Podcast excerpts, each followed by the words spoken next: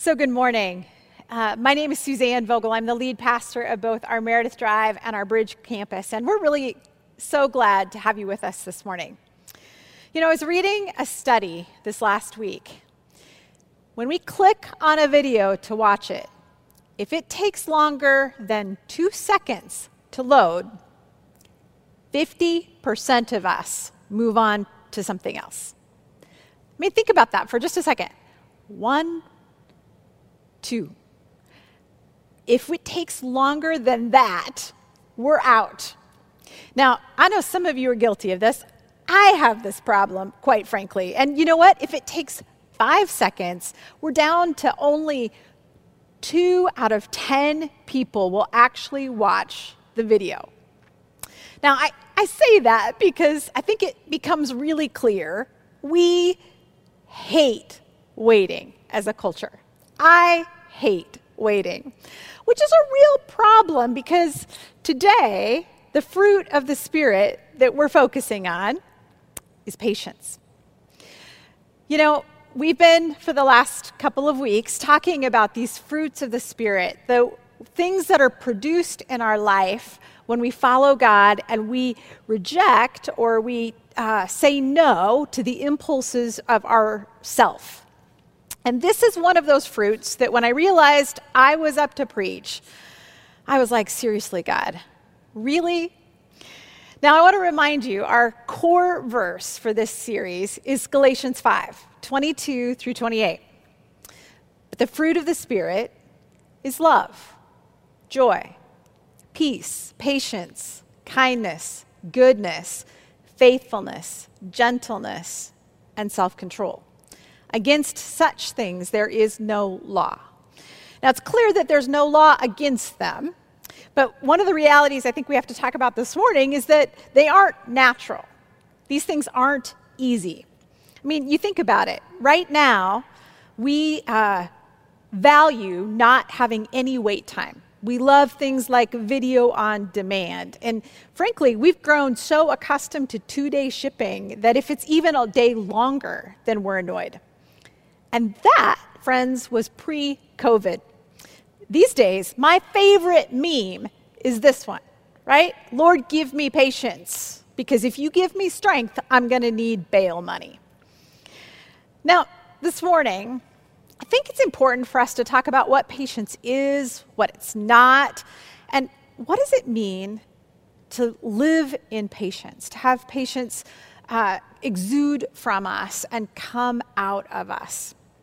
So, I want to start by telling you a little bit about the word patience. Now, in this particular verse, um, you'll remember that the Bible wasn't written in English, it was written originally in Greek. And Greek is one of those languages that has uh, various words for different English words. And the word here in Galatians 6, or Galatians 5 actually, is macrothumos. Macrothumos. It's a joint word, and it means macro means uh, far away, distant, or remote, and thumos means anger or heat or boiling over. Uh, a more literal translation of it would be long anger or long suffering, actually. So the word picture for this is I want you to imagine, you know, those old time cartoons where you've got a bomb and a big fuse the image of patience, of long anger, is of a bomb that has an extraordinarily long fuse. It doesn't mean it never goes off, but it has a really, really long distance between us and that sensation of boiling over, of getting angry. And so I thought it might be helpful to think a little bit about what biblical patience is, because this is one of those virtues that, well, frankly, can seem kind of wishy washy. But I think if you look at it more closely, what the Bible describes as patient is something very different. Now, the first thing I want you to notice about biblical patience is that it's very, very active. See, growing up, I think my picture of patience was of this very serene, maybe angelic person who didn't move and didn't speak and wasn't ever ruffled. But James describes patience very differently than that. If you have a Bible, you can flip to James 5, 7, and 8, or you can just follow along. Be patient then, brothers and sisters, until the Lord's coming. See how the farmer waits for the land to yield its valuable crop, patiently waiting for the autumn and spring rains. You too be patient and stand firm. Now, one of the things I love about this passage is that the image of patience that's given is that of a farmer. And if you think farmers are passive, then you've never met a farmer. My f- grandfather was a farmer and was one of the hardest working people I have ever known. And one of thing that any good farmer will tell you is that if all you do is plant the seed and then you do nothing, well, you aren't going to get a crop. Period. Farming, yes, it involves waiting. There is time between when the seed is planted and the harvest comes. And there are things that the farmer cannot control. However, there are a ton of things farmers must do to get that crop. They have to water, they have to uh, weed, they have to uh, fertilize and cultivate the ground. Farmers are very, very active even as they wait. And I think that's a helpful picture for patience because, again, we have this picture that patience is somehow um, this place where we don't do anything. You know, one of my favorite parables that Jesus teaches is found in Luke 18. It's the parable or story of a widow who is uh, charged unjustly. And so she decides to go to the judge in the town who is unjust and ask for his ruling. Now, in my opinion, if it were us today and the two second rule applied, we'd ask once. If the judge doesn't give it, we'd be like, okay, we're out. But this widow, the parable says, she goes back day after day after day after day. And that's the picture of biblical patience. It's not sitting around with your hands tied, it's actually actively cultivating the things that you're waiting for. And so uh, I think pa- biblical patience involves hope, determination, and faith that things ultimately will change if we continue to be active. Um, so I think this has a couple practical implications. Part of what it means to be patient is to intercede, it's to pray. That's one of the most active things we can do. But the other thing we can do is we can ask what are the changes we want to see, the changes we are impatient to see, and then ask what are the things we can control in that to help bring along the fruit that we want to see. So, the first thing I think is that biblical patience is active. Now, the next point is one that honestly surprised me. Biblical patience is limited, it is not unlimited. You know, when God described in the Old Testament his character, Moses asked him, Who are you? And God described himself to Moses this way He passed in front of Moses, proclaiming, The Lord, the Lord, the compassionate and gracious God, slow to anger and abounding in love and faithfulness. Now, you heard it again, right? There's the slow anger, the far away anger. But if you remember, if you were listening closely when I talked about that fuse, the fuse is long, but eventually it comes to an end. In fact, Isaiah 64 5 describes uh, the fact that God becomes angry eventually when we continue in rebellion. Now, see, I think that's important because oftentimes we think patience means there are never consequences, that there's never a line where we say, no more. And yet, if you think about that kind of patience, well, then there can't be justice and there can't actually be deep love because it would allow, it's like God becomes a puppy dog who just licks your face while chaos happens. biblical patience does have an ending point. It does have boundaries because the goal of patience is actually change. God's kindness, his patience, is intended to produce repentance in us. And so the, the reality is that patience has limits and it imposes consequences. Now, I, I think if you maybe have experience as a parent, you intuitively might get this. Because we know, right, that patience doesn't mean you never discipline. I remember one time my son and a friend of his, when they were about four, let's be clear, it's not yesterday, uh, were playing in a guest bedroom. And I went in and I saw their uh, little bodies underneath the covers of our queen bed. And I could hear giggling, and I thought, oh, that's fun. And so I thought, I'll whip back the covers to see what they're doing. And uh, those boys had uh, permanent markers, and they were drawing a racetrack underneath the covers. Now, biblical patience doesn't mean that I laughed that off and said, oh, no big deal, right? Because if I do that, then I basically teach them permanent markers on furniture is a good thing. But biblical patience meant I didn't kill them in that moment, right? It meant I chose carefully to respond when I was calm and to impose discipline that actually was produced out of love.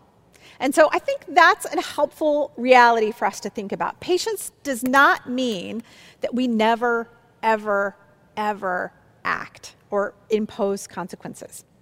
Now, let's talk practically again. What does that mean for practical realities? Um, I think what it means is that practically speaking, we have to remember that God's anger is different than our anger. God's anger uh, always has love and holiness mixed into it. Uh, our anger often is uh, impulsive, it's violent, and so uh, we can't just say that, well, well, okay, because God gets angry, we can get angry. Um, we have to actually, the Bible says, be angry but not sin. And so I think we need to recognize that we have to be patient way longer than we think we need to.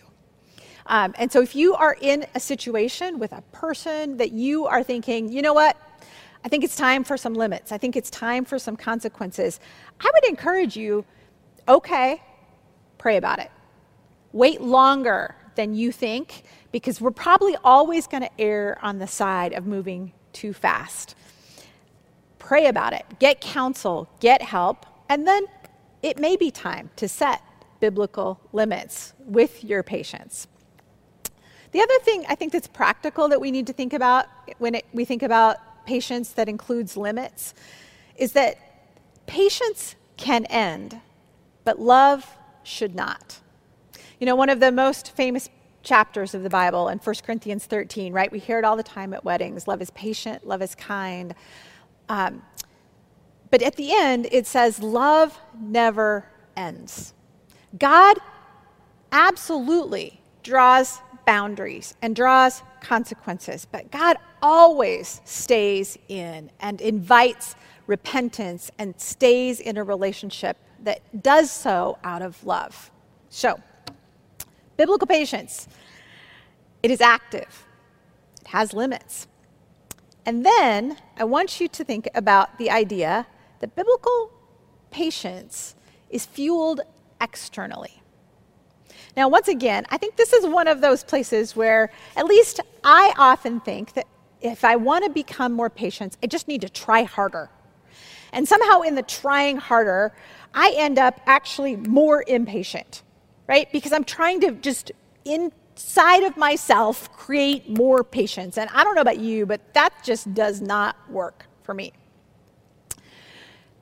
And I actually think it's not supposed to work. See, I love this passage in James. James 1:19 says, "My dear sisters and brothers, take note of this. Everyone should be quick to listen, slow to speak, and slow to become angry." There's our slow anger concept again. And you'll notice there that he puts three things in sequence. You're slow to anger equates to being slow to speak equates to being quick to listen.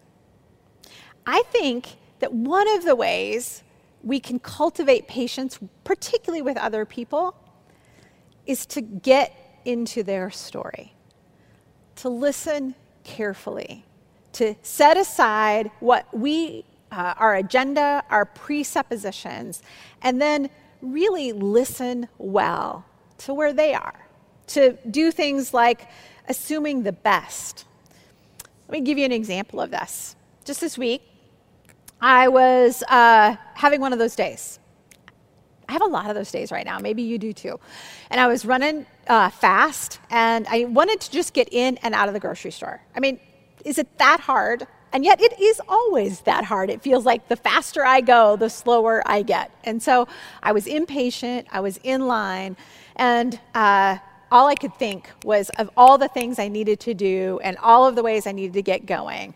And I was I found myself really irritable with the person in front of me. And I'll be honest, at that point I didn't even see the person in front of me. I just was aware they were not moving. There was a human being in front of me that was not moving. And then as I worked to slow myself down, right? To not say the things that were on the tip of my tongue, and to listen, I started to pay attention and started to uh, ask God to show me the people in front of me. And then I became aware of a cashier who looked really worn out. And it became clear they were new and flustered and trying to figure things out. And then my attention and my gaze shifted to the woman in front of me. And I became really clear she looked harried and she looked stressed. And then she, I started to hear the conversation she and the cashier were having.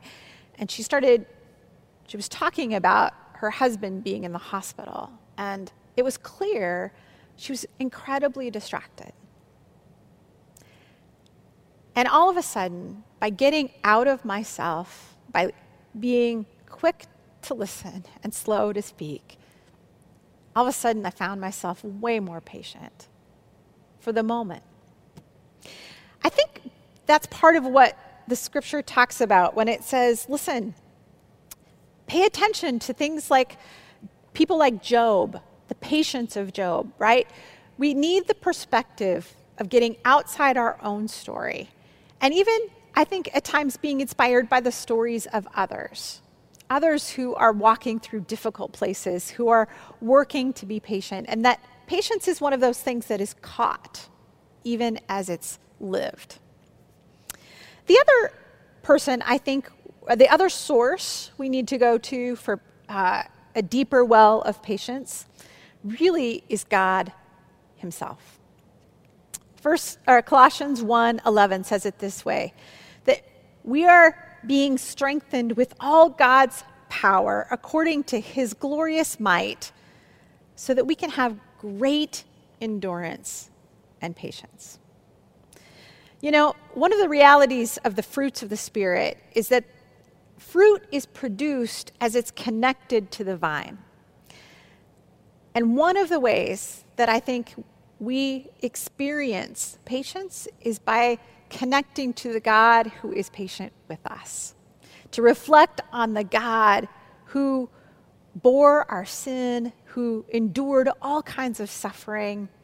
As I work to get connected through worship, through reading, um, through reading my Bible, through prayer, through walking outside and connecting with the God of nature, what I begin to realize is that God is trustworthy. And God loves me. And God is at work, and God sees a vast picture that I can't see. And that He is at work in ways that I can't imagine. And He's doing things and moving in such a way that I'm invited to trust Him and to be patient. Patient.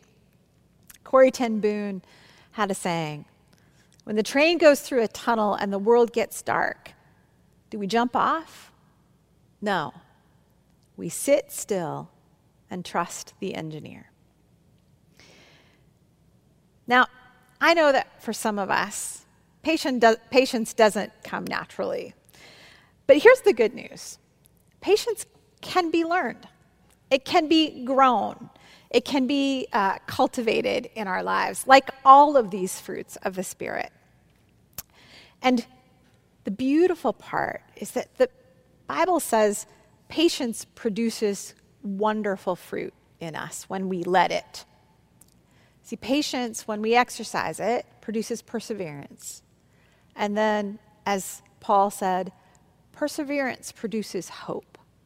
And that hope that's grounded in God and not in our circumstances, and in the confidence that the Spirit is at work and there's active things we can do to bring the kingdom. Well, that, that never disappoints. Let's pray. God, we come to you today aware of how short our fuses are, aware that our patience is running thin as a culture, that we long for change in others and in our circumstances, and we want things to move. And so, God, would you give us your perspective? Would you teach us how to be active in bringing your kingdom and cultivating the things we long for in our relationships and in our city and in our neighborhoods? Would you slow us down and show us when we need to keep being patient and when there need to be consequences? Would you fix our eyes on you and on the stories of those around you to cultivate within us a patience that produces hope, a hope that does not disappoint? And all God's people said, Amen.